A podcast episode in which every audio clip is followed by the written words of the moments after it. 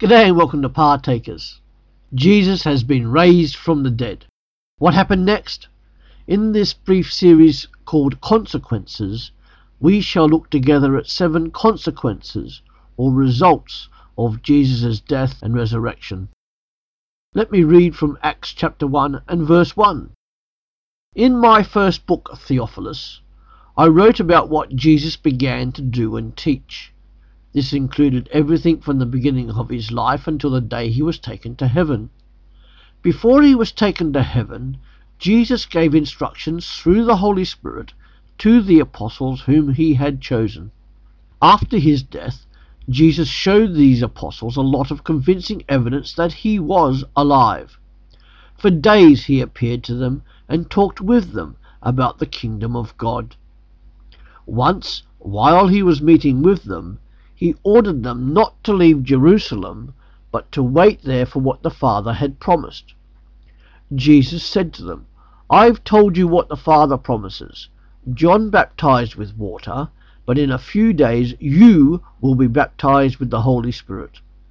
So when the apostles came together, they asked him, Lord, is this the time when you're going to restore the kingdom to Israel?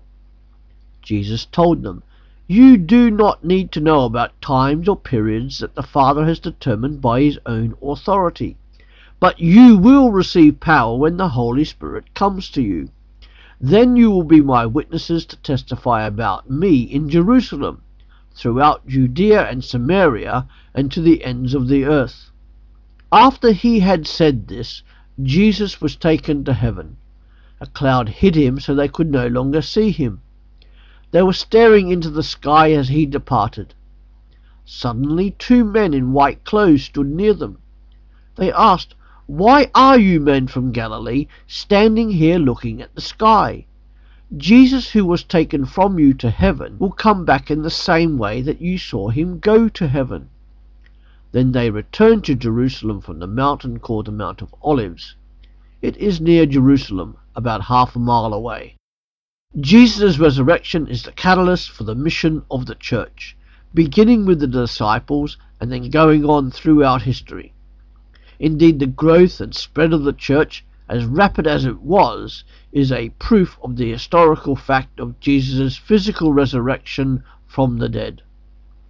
Having been raised from the dead, Jesus' mission to earth is now coming to an end, and shortly he will be returning to the right hand of the Father, just as he had said to his disciples a few times before he went to his death on the cross. Before he does leave, however, he has some final instructions for his disciples. In the Gospel of Mark, chapter 16, verse 14 to 19, the Gospel of Luke, chapter 24, verses 50 to 51, and in our reading from the book of Acts, we read about Jesus physically ascending into the heavens. Jesus has returned to the right hand of the Father, just as he said he would do before his death on the cross.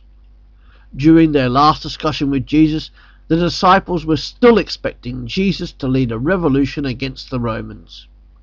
Despite all that Jesus had said to them in the previous three years, these disciples still did not understand that Jesus had come to lead a spiritual kingdom and not a political kingdom. Now it would be easy to think that Jesus has abandoned them. But no, Jesus tells them to go back to Jerusalem wait for the Holy Spirit, and then go tell others the good news about him. Jesus had told them previously he was going away, and that it would be better for them if he did so, because then the Holy Spirit would be sent to be with them, to live in them, and empower them for the work they had to do, telling others about the magnificent work of this Jesus. And even after Jesus has vanished into the clouds, the disciples still gathered around looking into the sky, waiting for him to return. So two angels came and said, You men of Galilee, why do you stand looking into the sky? This Jesus who was received up from you into the sky will come back in the same way as you saw him going into the sky. From there, the disciples returned to Jerusalem and waited. They didn't have to wait long, just ten days. Then the Holy Spirit comes, fills them, baptizes them, and starts living within them to empower them to do the work that Jesus has got them to do.